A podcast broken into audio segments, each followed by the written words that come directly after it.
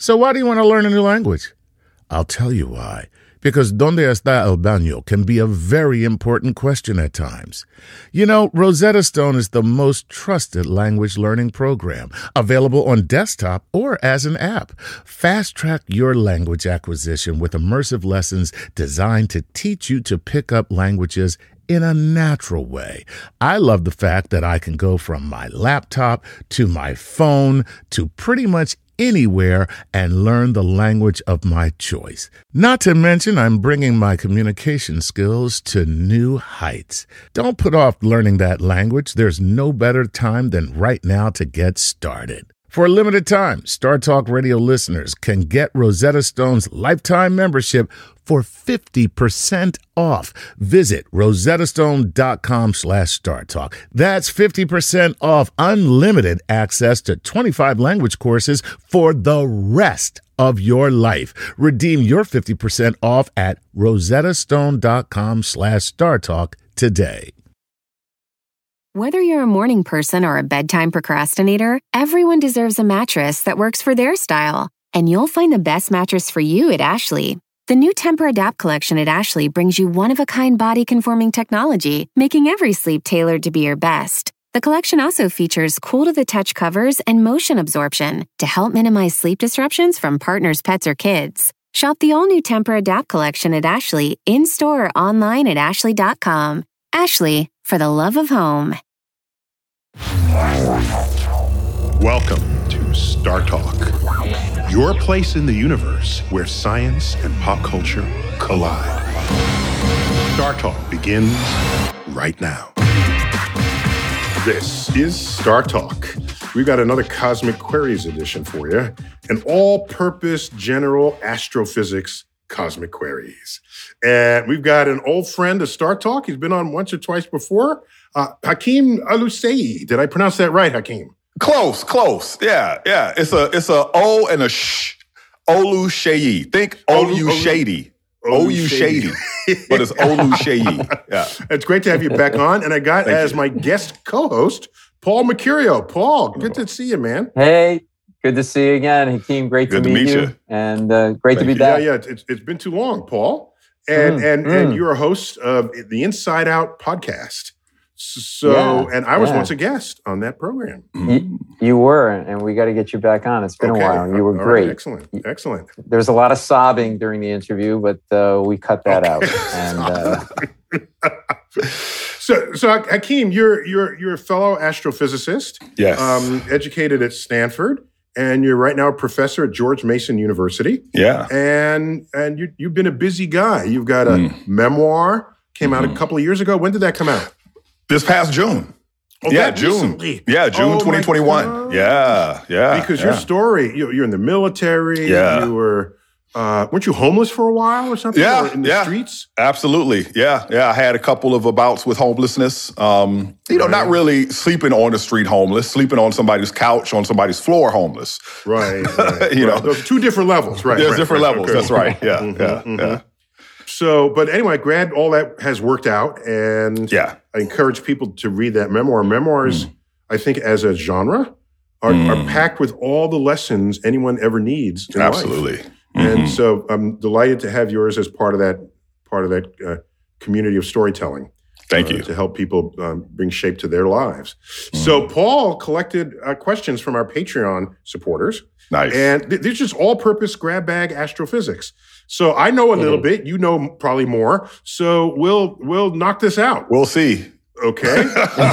but, wait, just before we begin, what was the title of your thesis, your PhD thesis? Oh, yeah. My PhD thesis was titled Development of a Global Model of the Sun's Atmosphere with an emphasis on the solar transition region. Oh, that is so weird because mine was exactly the same thing. it's like Wow. it's like we're brothers from another mother. What? Okay, Yeah. so so we, we need sun expertise, right? Oh, Because absolutely. Yeah. The sun is seems to always be misbehaving. It, it burps up gases. It it's it, it, it unleashes solar flares. It's got spots. And what have you been doing to the sun? Yeah. So, you know, I looked at how energy and mass are transferred uh, throughout the solar atmosphere. So, traditionally, the way we look at it is, you know, by the mid 20th century, we thought we understood stars really well. But it failed at the surface of the star because if you look at the, the surface of a star, you see all these plasma loops and jets and you know weird stuff happening, right? That's due to action of magnetic fields. So um, you know, I'll tell you what really was cool for me. Now, this, you know, Paul, you're going to probably have thought the same thought. But to me, it was he the same thesis. He, he that was same thesis. the same subject. Yeah. But you know, what we do as astronomers and astrophysicists is that we look at light and we say, oh, here's what the matter millions of miles away are doing and the fields are doing based on our analysis of this light. So I really got into, you know, the interaction of light and matter. So I, I, I left graduate school and went to Silicon Valley, and my first patents were on using spectroscopy in semiconductor manufacturing. Ta-da! So, Paul, what were your first patents on? um, I invented this thing called sunglasses, Mr. Wise Guy. Okay, so there, which everyone gets to look at the sun.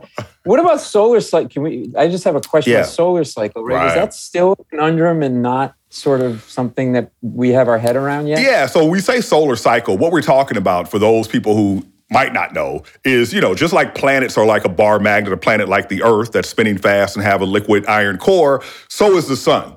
Uh, but the difference is the sun doesn't have a solid surface. It's plasma. And so, you know, when it gets fully separated, one pole at the top, the opposite pole at the bottom, they then migrate and mix up. And when they're mostly mixed is when we get the biggest flares and coronal mass ejections. And then they pass by and it flips, right? And it just does that over and over. And each time. That's an that's an eleven year cycle. Yeah, right? that's an 11 year cycle, or 22 if you go back to the original configuration, right? Yeah, and so the thing is, is that this so called source of these magnetic fields we call the solar dynamo. And the people who do helioseismology have somehow, I don't know the details. You know, if you look at the interior structure of the sun, there's the core where the fusion reactions occur. Then there's this, this region known as the radiative zone where the energy moves out via light. Then there's the outer 30% that's like boiling. We call it the convective zone. So the magnetic fields appear to be generated at the boundary between the convective and the radiative zone. Oh, exactly how? Who knows? Mm. I don't know. Maybe someone does. And if you can answer that, then you can explain the solar cycle and sort of Oh, yeah. what's behind that. Yeah, exactly, if you can exactly. Answer that question. Well, Yeah. part of it is that the sun does not rotate as one physical solid object, right? It's that the equator rotates faster than other latitudes, right? That's right. That's right. So you know, it, it, so it's really weird, you know, and it also has. If you look at Jupiter's banded structure, it also has a banded structure in the subsurface that the helioseismologists have figured out. And uh, you know, and these bands go at different velocities, right? so you know, you have this big, you know, difference, like you said, slow at the poles, faster at the at the equator. But then you know, there's details within there. Right. And it's the equal same speed at each pole. I have no that- idea if that's the case or not. I don't know. All right, can you get back? Can you get back to me on that? Yeah, that I'll, a, I'll uh, go. I'll go. a- No, no, we have a mission going to the sun, but it, the sun's very hot, so we're going to go at night. That's then, uh, we can- All right. With a glass of water. Yeah. For some. All right, so Paul, A give me little sunscreen. What questions? Yeah, we got a lot of great questions. We have a lot of great What do you questions today. So I'm going to start with Kevin Bond. We know that the Big Bang Theory created the universe and it's been constantly expanding. Then it begins to shrink and implode on itself. So when the universe reaches that final point of imploding to the smallest point, is that event what recreates a Big Bang Theory and recreates the universe? Now, there's a second part to this, but I think we should do it in two parts. And that's the first part. Shall you? I got this, guys. Don't worry Go, about it. please. I, I can take this, Hakeem. if you want me to. Okay. I can take this one. I can- uh, there is no observational evidence ever in the history of cosmology to say that we're going to recollapse. None. All data has always shown a one-way trip, which has been very unsettling to people who prefer tidy stories where you know it expands and contracts and expands and contracts, and it's like no, it's a one-way trip, and it's philosophically unsettling to me. Yeah. Yeah. Yeah. Do we so- know why it's only a one-way trip by scientific? The explosive energy exceeds the gravitational energy that would pull it all back together. That's all it oh. is. Hmm. It's that simple. So hmm. deal with it. And, and I, will say it, I say it often, I'll say it again. The universe is under no obligation to make sense to us. I think I've seen that on a t-shirt somewhere or. Exactly. I don't know. Yeah. Uh, a bumper sticker or what? Yeah. You know, that's the that's the interesting thing about this Big Bang thing is because um, you know, if you hear people talk about it in the public sphere, you know, there's some sort of um, there's one train of thought that leads me to believe that people think that every 30, 40, 50 years, all the world scientists get together in a room, and the topic is what's the big lie we're all going to agree on? yeah, right? That's what they Global think is warming. happening. That's what they Right. think is happening, right? Little they know, nobody can agree on anything. so, yeah, so the Big Bang, um, you know, it, it, it was one of those things where it really shows you the power of science and what we do. You know, so I was reading, um, I was just reading a book written by Albert Einstein and someone else in 1938, right? And so he was, it's called The Evolution of Physics. And one of the things he was talking about is how physical thought uh, you know, what we call the scientific method developed. And so, you know, in the, in the Western world, we start with Galileo. I know the other author. It's Leopold Infeld. That's that's right. Yep, yep. Correct. And so the thing that he picked up on that I was unaware of. So you know, one thing I knew that you know my fellow Western scientists typically don't know is Ibn al Haytham. You know, the guy who wrote the Book of Optics and and uh, you know was sort of like you know in the golden age of Islam. in the golden age of Islam, period. around the year 1021, right? So I was like, why weren't we celebrating a thousand years of the scientific method in 2021? Because he wrote the Book of Optics in 1021. But he insisted that what we believe to be true about the universe should be consistent with what we observe to be true about the universe. And the thing that Einstein points out is that what we observe can only take us so far because the universe is deceptive and it throws you these clues that can lead you astray. time. Yeah. All and so, time. like Aristotle et al., they took all the clues in and they came up with a model that was wrong, but was consistent with what they observed. Then Galileo Mm-hmm. decided to do these mental experiments that you could never actually do in real life. Right? He's like, you know, he was noticing that if I roll a ball down one plane, it goes almost to the same height up the next plane. But then if you you know make the, the the second plane have a shallower angle, it still tries to reach the same height. Now he imagined, what if I got rid of all the friction on the between the the, the, the ball and the floor, and I got rid of the friction within the wheels?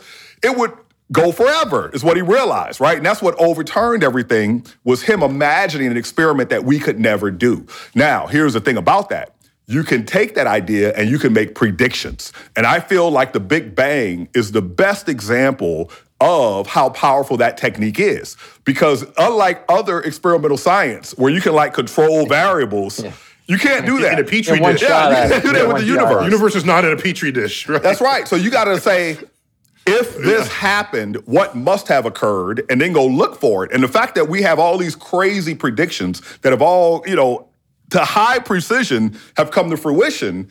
So I, I, I get on that because the good doctor said observations, right? Everything we observe shows that the universe is not going to collapse. But the Big Bang has gone even further. It's not just what we observe, it's what we could have imagined must have occurred. And then we find that it's there with high precision. So it's not like one idea in competition with others. Like the, the whole idea of the universe being small and dense and hot and expanding to this point is observed fact. I, I- I would I would add to that in a more simple terrestrial example. If there's a cave and it just snowed, and you see bear prints in the snow entering the cave, without ever having seen the bear, you have evidence that there was a Yeah. bear in the cave. Absolutely. there are ways to know without actually seeing. Right. But it, but is there some sort of is it is there some hesitation to sort of theorize on things? You know, I mean, obviously not. I mean, that's what science is about. It's not just observation, but it's about going the next step. I mean, like the fact that the the Earth, the, the Big Bang, it's thirteen point eight six billion, but the, there's a star out there that's 14, 15, 16 billion, right? So right. Yeah. Those. Yes. those Oh, he remembered that one. popping up. Yeah, those You keep still- you popping still up. can't get to sleep on that one. They'll pop up. They'll pop up every now and then. That you know. And so yes, it's a conundrum. And so that's I mean that's the fun Right. part about being on the frontier. The frontier is full of conundrums. Only some of them get the interest of the press and the public. Yeah. But but what they want to think is that see, scientists have no clue about anything, and they're all there. Yeah. No, we keep working on it and we figure it out. That's all. Yeah, yeah. You know, an example I, I like to give is, you know, it's not new to me. I mean, I didn't invent it, but it's the damselfly. It lives but a day in a forest, right? Now imagine you're a damselfly scientist and you're in a forest and you see a tree standing, you see a rotting log, and you see a seed on the ground.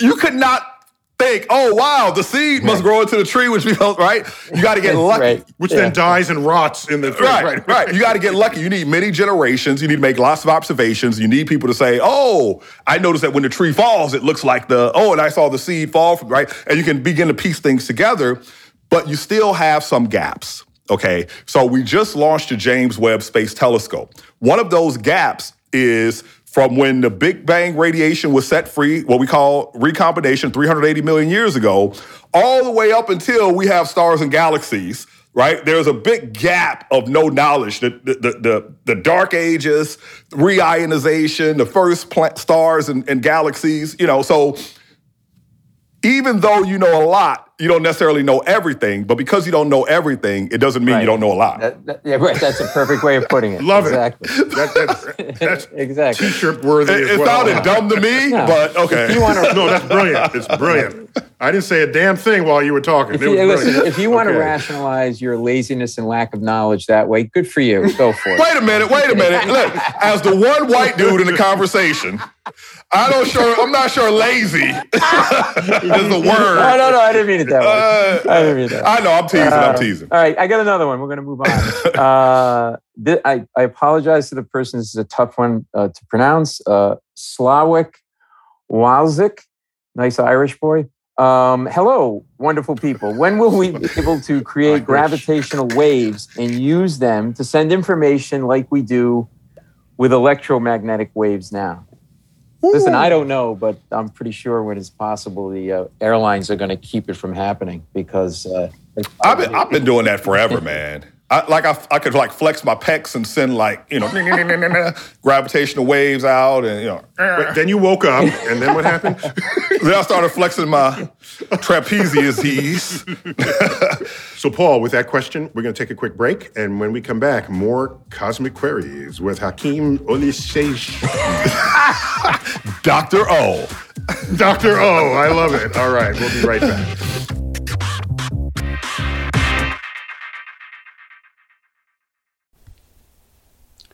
This podcast is supported by FedEx. Dear small and medium businesses, no one wants happy customers more than you do. So you need a business partner just like you, like FedEx, who understands your passion for serving your customers because they have the same commitment towards you. That's why FedEx offers you picture proof of delivery, packageless and paperless returns, as well as weekend home delivery to 98% of the US on Saturday and 50% on Sunday. See the FedEx service guide for delivery information. What's more, FedEx Ground is faster to more locations than UPS Ground. Trust FedEx for timely deliveries. See what FedEx can do for your business. Absolutely, positively FedEx. Whether you're a family vacation traveler, business tripper, or long weekend adventurer, Choice Hotels has a stay for any you. And that's good because there are a lot of me's. Choice Hotels has over 7,400 locations and 22 brands, including Comfort Hotels, Radisson Hotels, and Cambria Hotels. Get the best value for your money when you book with Choice Hotels. Cambria Hotels feature locally inspired hotel bars with specialty cocktails and downtown locations in the center of it all. Hey, that's me. Radisson Hotels have flexible workspaces to get the most of your business travel and on site restaurants. That's me too. And at Comfort Hotels, you'll enjoy free hot breakfast with fresh waffles, great pools for the entire family, and spacious rooms. Hey, that's me too. I guess I'm just going to have to stay at all of them. Choice Hotels has a stay for any you. Book direct at choicehotels.com, where travel comes true. The living room is where you make life's most beautiful memories. But your sofa shouldn't be the one remembering them. The new life resistant, high performance furniture collection from Ashley is designed to withstand all the spills, slip ups, and muddy paws that come with the best parts of life. Ashley high performance sofas and recliners are soft, on trend, and easy to clean. Shop the high performance furniture in store or online at ashley.com. Ashley, for the love of home. Hi, I'm Chris Cohen from Haworth, New Jersey, and I support Star Talk on Patreon. Please enjoy this episode of Star Talk Radio with your and my favorite personal astrophysicist, Neil deGrasse Tyson.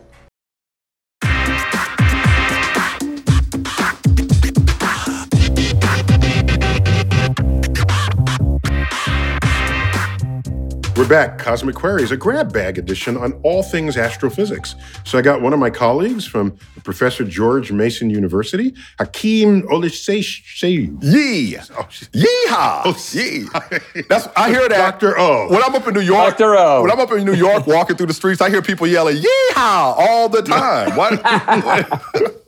Oluseyi. There you That's go, how there I you go. finally did it right. Oluseyi. You just Done need a cowboy hat. Done. When you put that on, you can go, yeehaw. There you go. Yeah, every yeah, yeah. So, so Paul, uh, Paul, j- just before we begin, you do stand up, right? I mean, I do. not during COVID, but you're a stand up guy. Yeah, uh, stand up and act, yeah. Did we first meet on the Colbert's Late Show?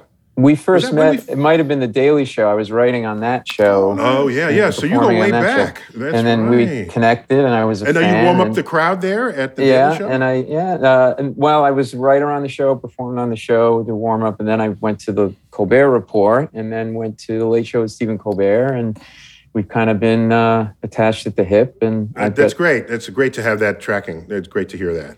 Yeah, we're kind of in the same mindset. Like there's sort of a core group of us that started at the Daily Show that started that kind of point of view. And uh, Mhm. Stephen came in a few years after we started the show. And, you know, obviously he was great on the show and then that led to his own show. So we kind of have a shorthand, know how we like to parse the news and all of that. Yeah. And when we first started on the Daily Show, we weren't doing just politics and the media's coverage of politics. We were doing everything music, pop culture. And when Jon came on board, uh, like three years in, Jon Stewart, he focused the show a little, pretty much on you know. That's right. People forget that the Daily Show long predates Jon Stewart. Yeah. Right. Yeah, it was three over three years with Craig Kilborn. Craig Um, Kilborn, right? Yeah. Right. right. Right. and uh, very lovely locks of golden hair that he had, and uh, and he was great because he would read anything. He didn't care about offending anybody or whatever, and he had that very dry. Doug Herzog was at Present Comedy Central, Oh, was yeah. involved in creating the show. Really liked uh, Craig from Sports Center, and that's how Mhm. Right, he got cool. to know. And so he kind of yeah. Let me, so let me run yeah. my idea by you, Paul. I call it the monthly Okay. show. Okay. What we do. I listen. Uh, I think we're gonna. It might be a little dated. That's all I'm saying. Uh, it might be. It might be. I have a yearly show I want to do. That's right. And- So, so, So, uh, Paul, what was the what question did you yeah. leave off with at the so at the it says, um, uh, when will we be able to create gravitational waves and use them to send information like we do with electromagnetic waves now?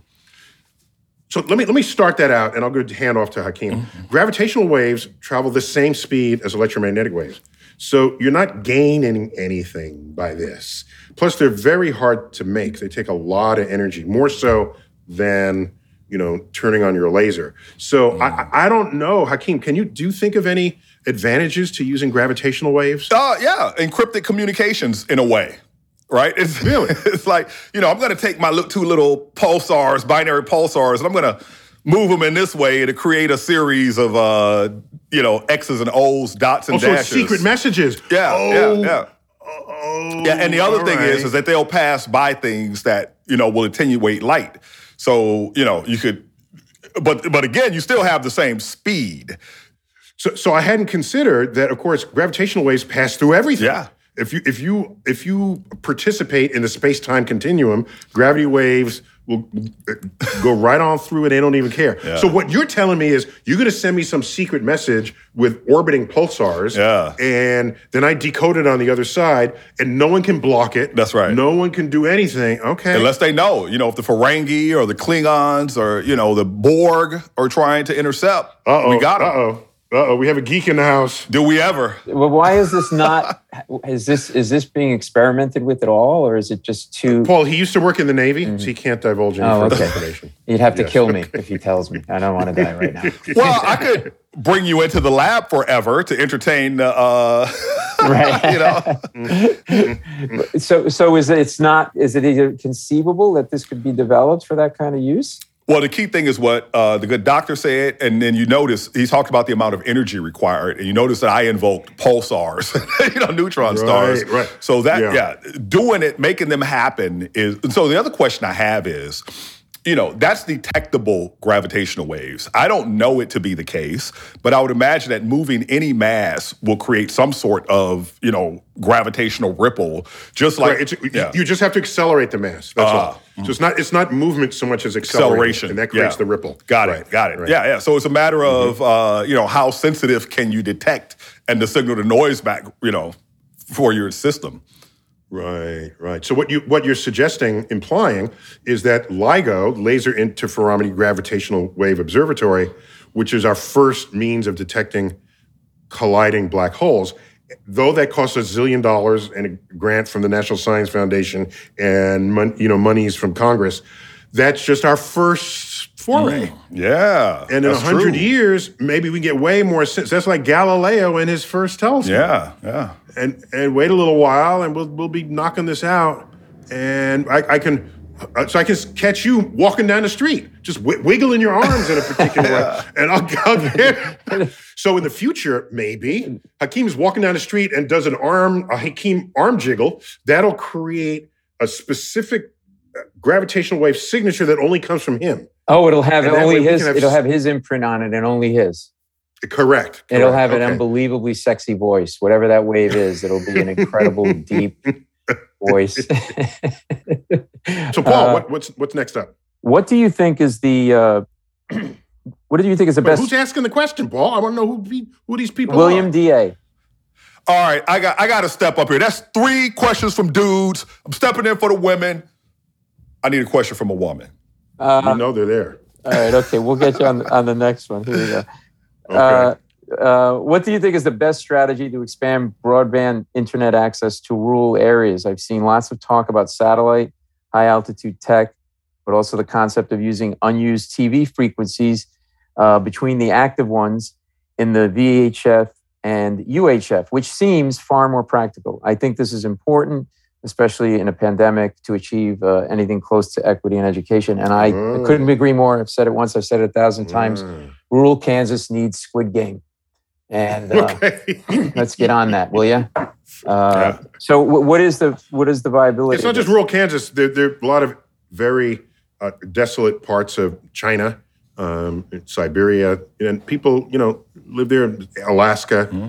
So, you got any ideas, Hakeem? I'm thinking, I isn't don't. that what Elon is trying to do? Yeah, He's- he is. You know, every Yeah. time he launches, there's hundred satellites that get Yeah. de- deployed. Yeah, and that's you know that's why it's fraught with danger to comment on the topic. But uh, you know, there's the Starlink satellites, right? He's attempted to do that, but I think he's not the only game in town. I cannot say what the best uh, option is, but I think we all agree that um, you know there's an injustice in, in it not being uh, available to everyone, and you know it, it's going to further. You know, it, you know one one thing I think about is is how if you look throughout history, I love to study human history over, you know, the universe's history. Dirt poor versus, you know, well off. You know, you look at these um, old movies, right? Today, the average person lives better than a king or a queen in ancient times, Yeah, just because right. we have air conditioning Completely. and clear water, right? Clean water. But And plus, know, wait, dirt- plus, we can all we can all buy and eat a turkey leg. that there is that. There is that. We can't. That's the you know, evidence. Right. We're living Right. like kings. and there's court jesters. There's court jesters like myself that are everywhere now. See, So they're not we got just Paul. Oh, the She's minus the Right. hat. Comfy. That's what he Comfy. is.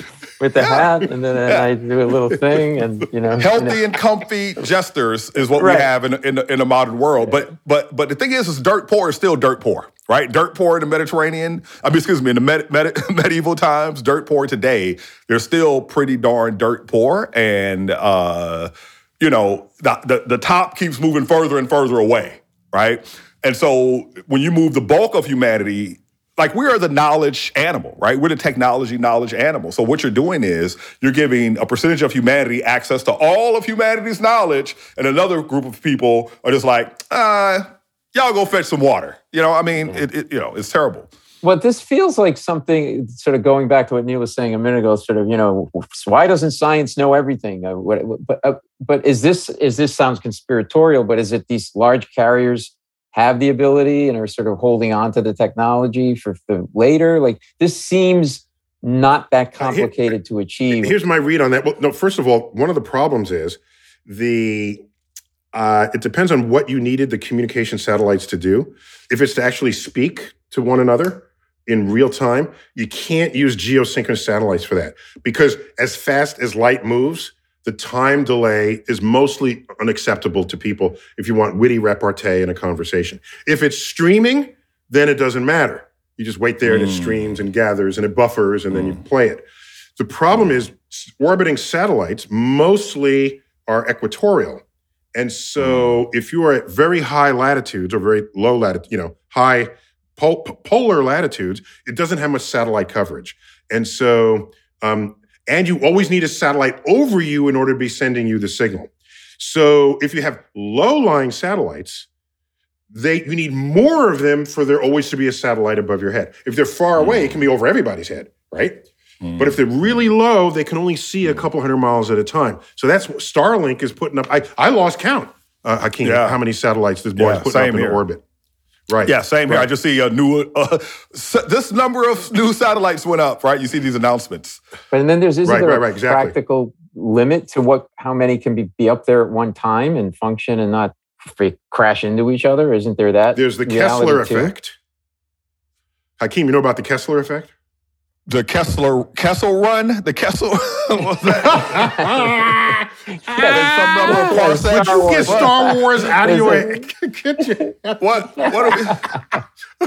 no, Kessel I would be a no. I, it's uh, it's called the, it's called the Wookiee effect, and uh, so, the, so the Kessler effect is uh, there's a guy named Kessler. Uh, I think it was when was it in the 70s?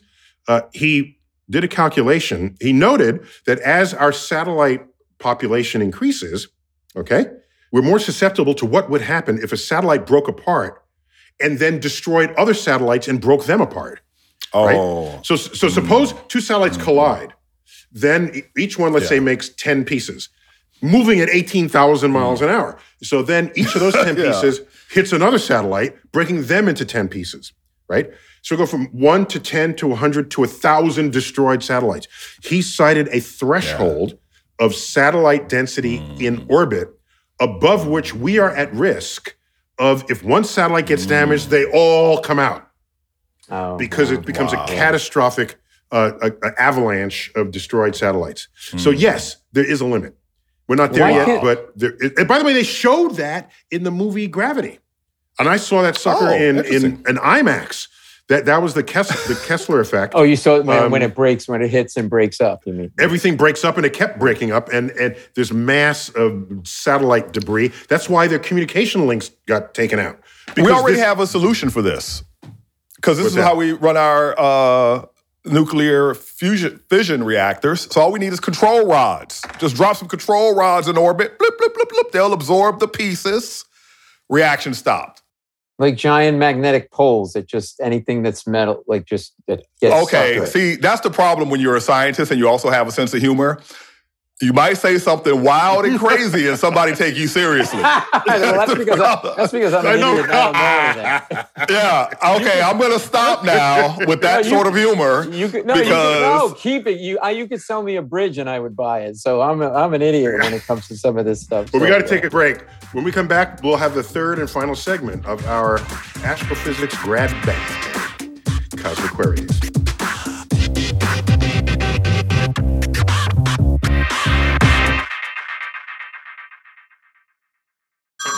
Hey everyone, it's Ted from Consumer Cellular, the guy in the orange sweater, and this is your wake up call. If you're paying too much for wireless service, you don't have to keep having that nightmare. Consumer Cellular has the same fast, reliable coverage as the leading carriers for less. And for a limited time, new customers receive their second month free when they sign up and use promo code MONTHFREE by May 31st. So why keep spending more than you have to? Seriously, wake up and call 1 888 freedom or visit consumercellular.com. Taxes, fees, and other third party charges will apply. See website for additional details. The living room is where you make life's most beautiful memories. But your sofa shouldn't be the one remembering them. The new life resistant, high performance furniture collection from Ashley is designed to withstand all the spills, slip ups, and muddy paws that come with the best parts of life. Ashley high performance sofas and recliners are soft, on trend, and easy to clean. Shop the high performance furniture in store or online at ashley.com. Ashley, for the love of home. The Angie's list you know and trust is now Angie, and we're so much more than just a list. We still connect you with top local pros and show you ratings and reviews, but now we also let you compare upfront prices on hundreds of projects and book a service instantly.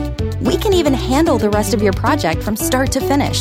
So remember, Angie's list is now Angie, and we're here to get your job done right.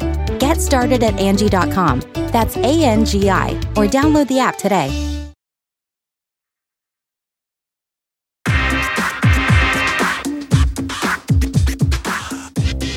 Yeah, Paul. I, I, Star Talk, Cosmic.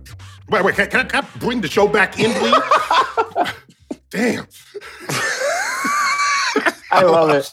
I love it. I'm it. not talking fast enough. Star Talk, Cosmic Queries. Hakeem Oluseyi. yes, yes, Okay. yes. So now, as you were. Hakeem. Yes, yes, yes. So I, you know, I just made a mistake I made once before, and I just wanted to tell Paul the story. So I used to teach. I was working in Silicon Valley in the daytime, and I was teaching an astronomy course at night at Foothill Community College in the San Francisco Bay Area, which is yeah, an yeah. international. Yeah, you know, and um, our guy Andy Fraknoi, right? Our the guy is there, textbook. yeah, All right.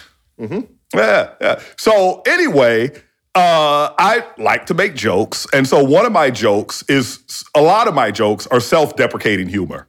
Okay, and where I come from in Mississippi, we often turn the th that occurs at the end of words to an f. Okay, so breath is breath. You know, so I would joke in my classes and say earth and I'd even write Earth on the board, ERF, right?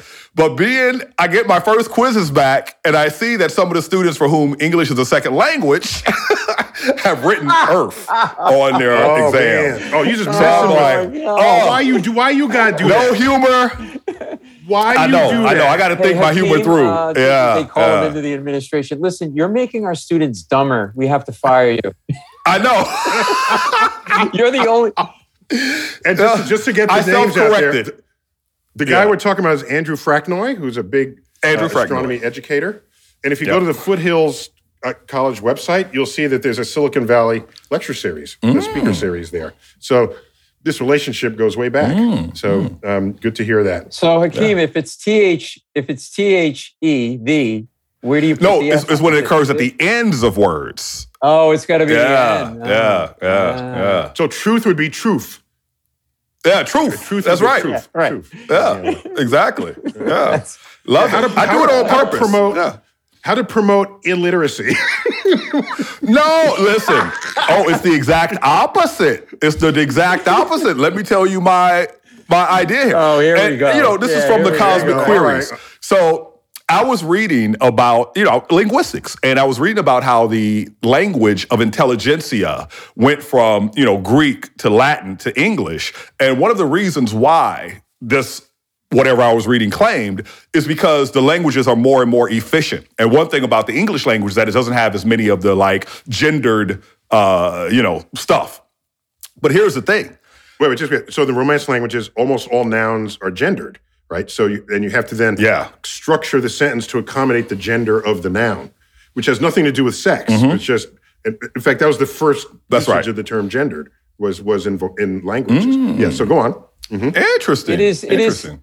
It is he that did not answer the door. Yeah, Like that kind of yeah. thing. right? So, so anyway, if you look at what linguistics think of what they call Black vernacular English or Ebonics, which is you know the the the, the language of my homeland, then one characteristic it has in comparison to normal English is it's more efficient. So, my prediction is that all the highly educated people gonna be saying truth and breath and death because it's so much more efficient. It's so much more efficient. what's up is uh, what's, What's up? It, like, What's up? So it's it- it's not what's up, or it could Yeah, be what up. yeah, Like, yeah. So you're right. No, in fact, but you don't need the what. It's just no. It's just Paul. Paul. It's just sup. Nah. That's right. Yeah, Oh up? my God, yeah, you're right. Uh, you all right? What's up? You all right? Yeah, yeah. Yeah. You all right? Yeah, All yeah, right. All right. yeah. Ain't no party like a Star Talk party. Cause Star Talk party don't stop.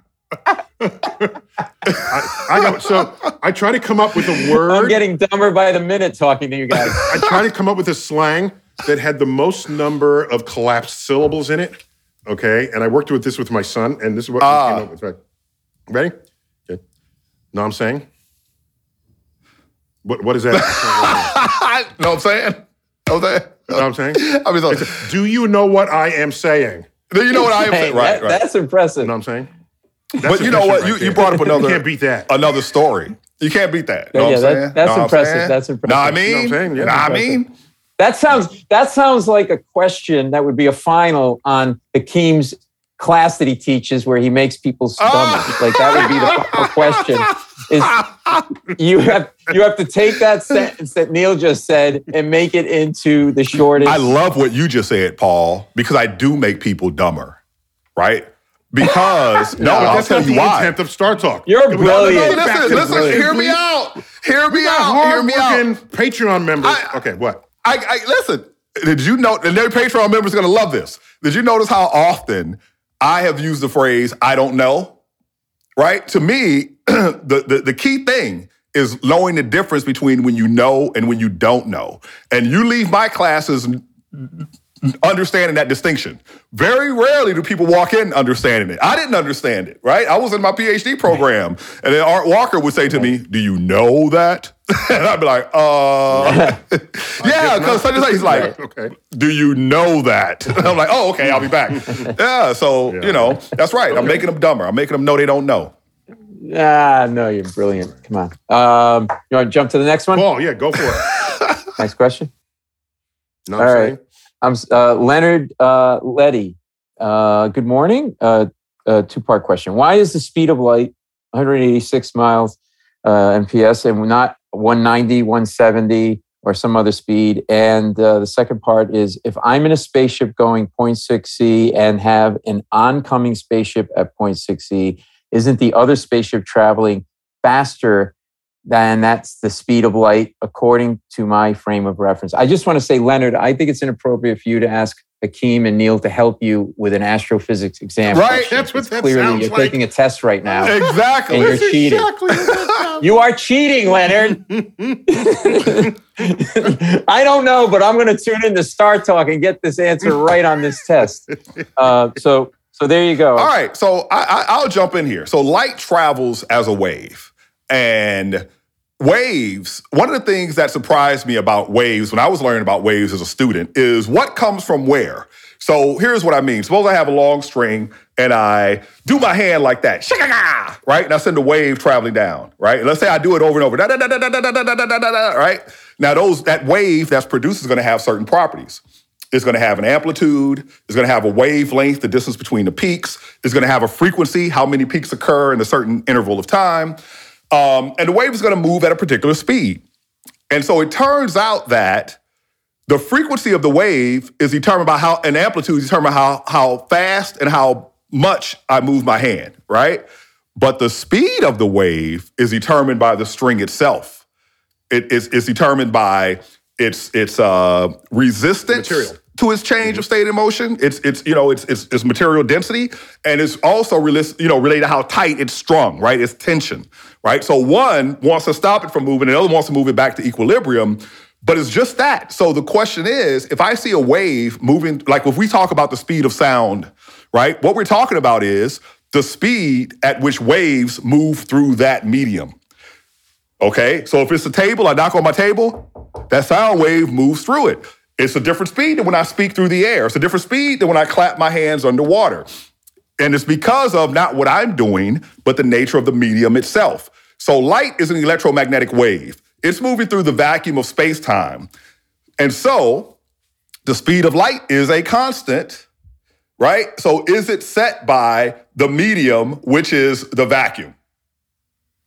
Woo! All right. So that's so that's why it's not. Wait, wait. So Paul, that's not why it's that's why it's not higher than that. But you can sort of slow down Slow it. light by passing it through other media, and so through diamond, a transparent diamond, it it goes at only forty percent of the speed of light in a vacuum. But that's a little bit of a cheat because through the diamonds, it's actually still going at the speed of light, but it takes breaks. Yeah. it's It's tired. Yeah. but you know, it's the nature of space time. Yeah. So as light goes through a medium, it is stopping and then getting re re emitted in the same direction it came in, and so and that pause effectively slows down the speed of light in that medium. But between stops, it is going the speed of light. But but we don't generally speak of it in that way. We say light slows down in glass, in air, in a diamond, as long as it's as transparent um, medium for that. But yeah, so that's good. So, so what you're saying, Hakeem, is the property of the vacuum is such that you get that speed for that But wave. is there, but but it but but is there a vacuum? In other words, you mentioned the table and sound going through a table versus in underwater. It is about the environment that you're in as well, right? But but space time is different, right? So if you look at, you know, so we do these things in these weird diagrams called um, space time diagrams, right? And so light is all happens to be the speed of causality in our universe, right? Nothing can happen faster than that speed. So in the, you know, so it's one of those things where if you look at a space-time diagram, you see, oh yeah, it makes sense where, you know, blah, blah, blah, you know, negative energies backwards in time, you get all this weird stuff happening. Um, so you know, so I kind of was in a way misleading the audience by saying the vacuum, but it's more like space-time itself. Got it. Got it. Yeah, but here's the other thing to know about the vacuum and whether or not it's something. So we have the Michelson Morley experiment, which allegedly showed that there's no ether because electromagnetic waves, all mechanical waves that we know of, require some medium to trans to, to travel through. But light was different. So physicists said there must be some medium in space because how is it this wave we call light propagating without a medium? And so Michelson and Morley did the experiment and they found that oh i don't see any differences but then uh, in, in these perpendicular directions along the, the earth's um, orbit and, and perpendicular to it you know if you were measuring a relative speed they would be different. But then you have this person called um, what's his name? Uh, contraction. Fitzgerald? Not fitzgerald. What is it? Uh, uh, Lorentz. Lawrence, yeah, yeah, Lorentz, Lorentz, Lorentz Fitzgerald Contra- Yeah. So Lorentz comes along and says, well, you know, there's another interpretation of the data, and that is if you know one arm got shorter, shorter by what we call Lorentz contraction now. Um, so space time itself. So so anyway. Now we understand in our highest understanding of knowledge that everything is fields. Space is a field you know, the reason why every electron is identical is because they're not actual independent entities. It's just like every C note on a piano is identical because it's a it's, it's a vibration on a string of a particular length with a particular, you know, density and, and such, right? Tension. Uh, and radius. Yeah. So, you know, these electrons are just evidence of this so-called electron field or lepton field. So, you know, the universe that we live in is not the universe we see, right? And so when you look at these subatomic particles, they get closer and closer to that fundamental nature of the universe, right? So things start to get weird. But I'll stop there because I'm using up so much time. okay. All right. All I know is that you or or not. No, I mean you you you just said that you were misleading people like you did in your class using the word the letter F when it should be TH. I think there's a consistent thing with you with misleading people.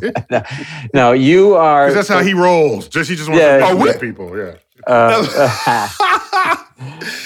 uh, we have another question. Should we move on? Paul, give me. We got time for like one more question, Paul. Okay, this is uh, Sandra. Okay, we have a woman here. Hi. Uh, uh, just to be clear, Paul, you only know that it's a woman's name. You don't know that it is a woman. That's right. I, I thought that after I said that earlier. okay. Yeah. Sandra, whoever you are, uh, is it possible that we found a star that's 16 billion years old? Methuselah is, is the star I'm referring to. It's a puzzle to me. Mm. Exactly. It's a puzzle to us Yeah. all. So what, when you hear that number, there's a second number that is, or a third that is always cited when scientists talk to each other, and that is the uncertainty. And hardly ever cited when the Absolutely. press report. And that is the uncertain the error bar, right? And there's two types: systematic and statistical errors, depending upon you know how you're creating it, the number. Um, and so my guess is that if you look at the error bars of the star's age, the error bars of the universe's age, that both are consistent. But if you look at the central value, it appears to be an inconsistency. This has happened before, will happen again. All the science is in the error bar. Or, or could the star be lying about its age? Just putting it out there. See, first you said it was a woman. Now you're saying you lied about the age. Paul, I'm beginning to see a trend with you too, man. So Uh, once we make the monthly show, you're gonna see. Yeah, exactly. We're gonna make the monthly show. But wait, didn't but didn't the astronomer Howard Bond with his team come up to bring bring the number down to like uh, you know fourteen point eight? We're using luminosity, oxygen in the star, and you know, rates of nuclear you know reactions and and and and, So, and, so here's and then there was a margin We'll- of error. We'll go out with this around with that. this one. Wait, wait. So, so uh, Hakeem is right. What you want to look at is not the the number that's the center of the average that you obtain from the observations. You want to look at the the uncertainty in that estimate. And every single measurement ever reported in a scientific journal, when properly reported, comes along with the uncertainty. It's sometimes called the error Right. bars. But error makes you think they made a mistake, but they didn't. It's just an uncertainty. Okay. So so I, I have no doubt that the, the uncertainties overlap between the age of the universe and the age of this star. The pro- hmm. There's a deeper problem here. We actually have two independent ways of hmm. getting the age of the universe. Forget the star, the universe. And those two numbers are statistically different from each other, where they don't even enter each other's error bars. And it's a, it's a cosmic conundrum right now.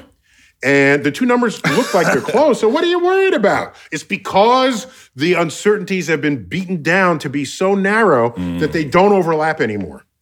And mm. so either we need new physics or something with something else deeply that we don't understand. So this can and does happen, and it's happening right now with the. And which of universe. those two methodologies do you more subscribe to in terms of uh, measuring the age of the universe? Well, you look, you, you know, you're, you're you're you're looking at it like Newton versus Maxwell when Einstein was looking at it. But there, you know, it could be they're taken at very different times in the age of the universe, right? One is made using the cosmic microwave background radiation, highly precise, very early in the universe, and the other is using um, different types of standardized candles that are calibrated one off the other. Here's what I mean by that. The way we find out distances astronomically in most cases is by the first method is parallax. So we have a new satellite, Hipparcos, which is doing that with super high accuracy within our galaxy. Then we find stars of known luminosity. They're in various types. The brightest ones pulsate, right? These so-called Cepheid variables. And then we have these exploding stars, type 1a supernovae, which are calibrated off of the Cepheids. So now the question becomes, are Cepheids identical in every galaxy such that we can trust that we know their brightness to within the same percentage within every galaxy? There's some evidence that that may not be the case, right? Um, and so, you know, if there is a variation, that's I learned the word autochthonous. I used to propose to study this. So um, formed where found. Geologists use that word. So, you know, is a Cepheid period luminosity relation universal or is it formed where found, right? Uh, and, and then it's the same thing with the type 1a supernovae. Do we understand everything about them and their environments and intergalactic medium? So there's so much detail and so much to understand that the cosmic microwave background radiation seems like a much cleaner measurement. So if you're a betting man, that's where you're going to put down your money. That's where I would put down my money. Um, but then there's some things. So here's the other problem, right? So Wait, wait, I have to interject. Yeah. So, so what you just said over the last four minutes, there's an entire ch- chapter Yeah. in the Star Talk book called Cosmic Queries on that subject. It, and it's called Cosmic Tension, and it tells you how you get the distances and the standard candles and the micro background and the conflict. It's all in a book. Hey. Cosmic Queries, inspired by the fact that we actually have these kinds of conversations. and just letting you know. doggone it, your book is always number one in astrophysics, and I'm getting tired of you. Okay. What? It's like you, Hidden Figures, the baby book. Look, man. I had, hey, can I say us- something? I have a book. It's How the Cow Mooed. All right. It's a, it's on it's the top of the charts of the of the. Uh, I think people should get both books. Between the two books, your book, Hakeem's book, and Neil's book, Star Talk book, You know, Knowledge. I'm looking. I'm like, wait a minute. Shaq is getting all the commercials. Neil is getting all the book sales. Like, come, come, on, on. give the guy something. Give him. Give me. you, Yeah. got, you, you gotta come out with your own cell phone. How about that? Like, forget Google. Come out. Ooh. Wait, Paul, I you actually have a I book I'm, I didn't know. I would. I'm actually Okay. looking to write a book about my life story because people have told me there's a story. No, no, I thought because if you can write a book about cows saying moo, you know, the whole story about the cow jumping over the moon, maybe they're actually ah. saying Oh. moon. Oh, ah. instead let me write move. this down and steal. Let me steal mm. this idea. Hold on. But I've already tweeted. make, so- make sure it's a spherical cow. A Paul. spherical cow. Well, Got we got to up them on that. So, guys, we got to call it quits there. This has been great. Love this grab bag astrophysics. And Yeah. and by the way, two astrophysicists are always better than one. This is what I think I've concluded here. Absolutely. it's just a lot of astrophysics love right here. Just a yeah, you're feeling big- it. like a- totally feeling Like a the big group hug right there. Uh, So, Hakeem, uh, good to have you back. And Thank you, sir. uh, I trust this won't be the last time. I sure hope not. And Paul, it's been, been too long. Uh, good to see you. Don't be a stranger. no, All right. absolutely. Great to see Yeah. you. Neil deGrasse Tyson here, your personal astrophysicist. Keep looking up.